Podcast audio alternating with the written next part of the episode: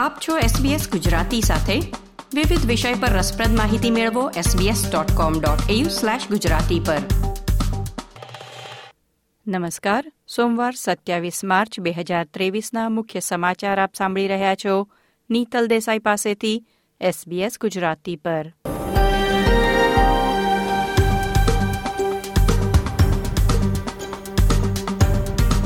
આજના મુખ્ય સમાચાર સરકારની ક્લાઇમેટ ચેન્જ નીતિ સંસદના નીચલા ગૃહમાં પસાર થઈ.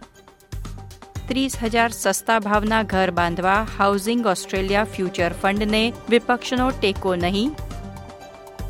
રાજ્યના આગામી ખજાનચીને ટ્રેઝરી ઓફિસનું લોકેશન ગૂગલ કરવું પડ્યું.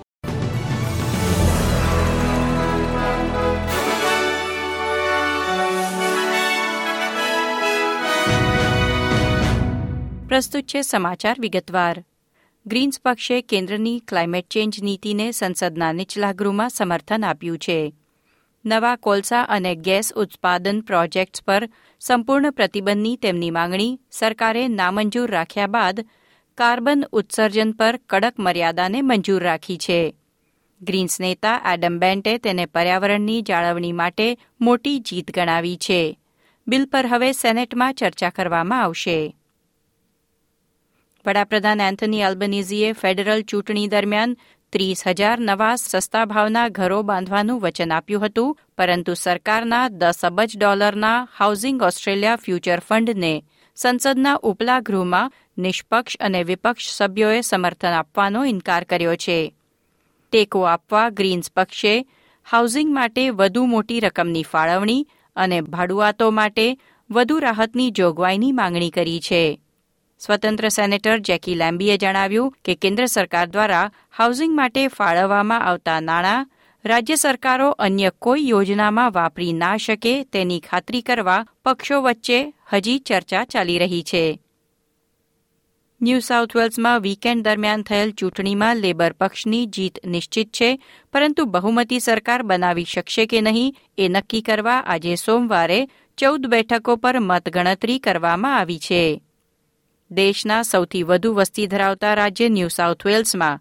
લેબરની જીત પછી ઓસ્ટ્રેલિયામાં એકમાત્ર ટાઝમેનિયામાં કોઅલેશન સરકાર બચી છે.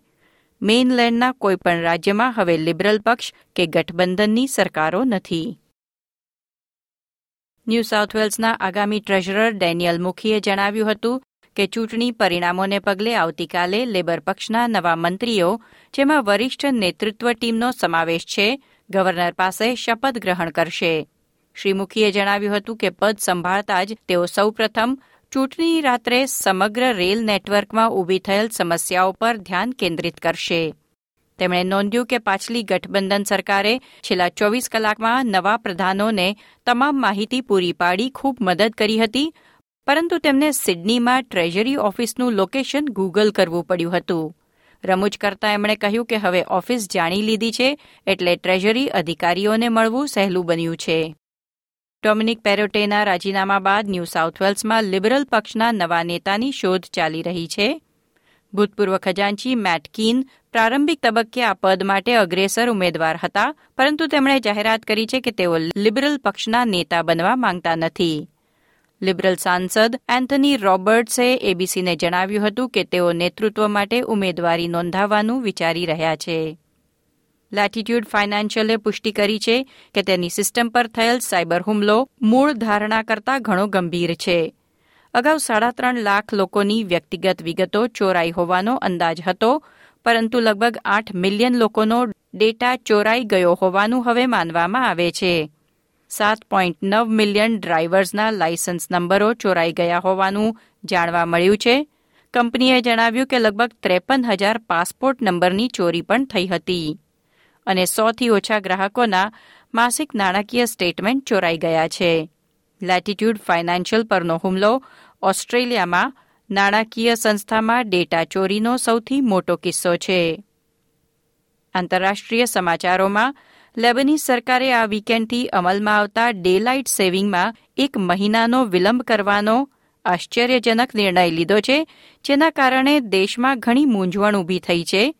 કેટલાક વ્યવસાયો અને ધાર્મિક સંસ્થાઓએ શિયાળાનો સમય ચાલુ રાખ્યો છે, તો કેટલાકે તેમની ઘડિયાળો એક કલાક વહેલી કરી સમર ટાઈમ અપનાવ્યો છે. ગુરુવારે કાર્યકારી વડાપ્રધાન નજીબ મિકાતીએ એપ્રિલના અંત સુધી સમય બદલવામાં વિલંબ કરવાની જાહેરાત કરી.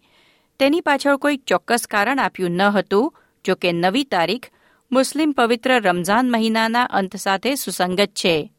દેશના સૌથી મોટા ખ્રિસ્તી સંગઠને આ પગલાંની ટીકા કરી છે. મેરોનાઇટ ચર્ચે જાહેરાત કરી છે કે તે આ નિર્ણયનું પાલન કરશે નહીં.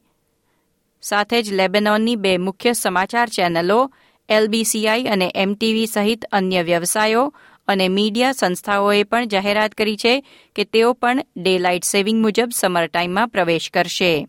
પરિણામે લેબેનોનમાં એક જ સ્થળે બે અલગ અલગ ટાઈમ ઝોન અમલમાં છે, જેનાથી લોકોમાં અતિશય મૂંઝવણ ઊભી થઈ છે.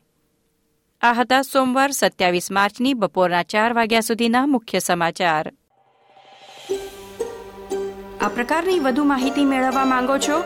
અમને સાંભળી શકશો Apple podcast Google podcast Spotify કે જ્યાં પણ તમે તમારા પોડકાસ્ટ મેળવતા હોવ.